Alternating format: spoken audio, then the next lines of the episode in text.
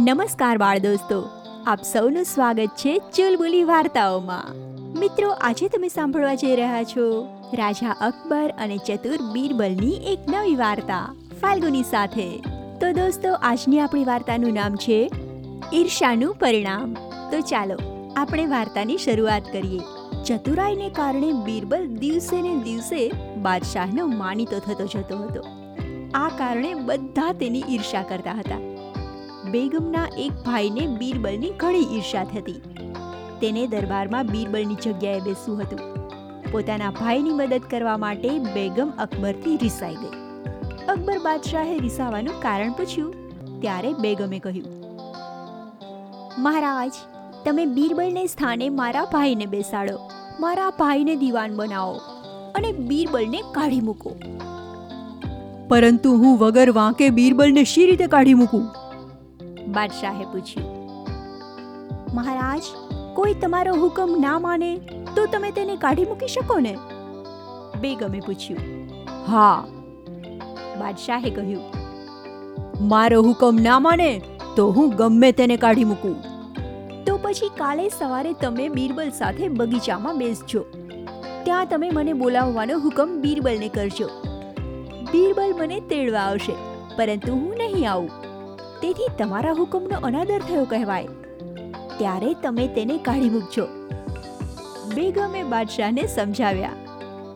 બીજે દિવસે બાદશાહ બીરબલ સાથે બગીચામાં ફરવા નીકળ્યા.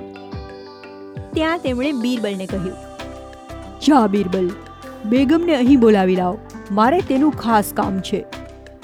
સારું જહાંપના હમણાં બોલાવું છું.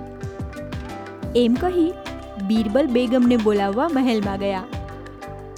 ગુપ્તચરો મારફત બીરબલને બેગમના આ કાવતરાની જાણ અગાઉથી જ થઈ ગઈ હતી. બીરબલે બેગમ પાસે જઈ અને કહ્યું, રાણી સાહેબા, બાદશાહ તમારા ઉપર ખૂબ જ નારાજ છે. તે તમને કંઈક કહેવા માટે બગીચામાં બોલાવે છે. સાચવીને જજો. મને તો એવું જાણવા મળ્યું છે કે તમે બાદશાહ પાસે કંઈક ખોટું કાર્ય કરાવવા જીદ કરો છો. તેથી બાદશાહ તમારાથી કંટાળી ગયા છે. અને થોડા જ સમયમાં બીજી બેગમ લઈ આવવાના છે. બીરબલની વાત સાંભળી બેગમને તેની જીદ બદલ પસ્તાવો થવા લાગ્યો. તે તરત જ બગીચા તરફ જવા લાગી. બગીચામાં બાદશાહ પાસે આવી અને બેગમ કરગરવા લાગી.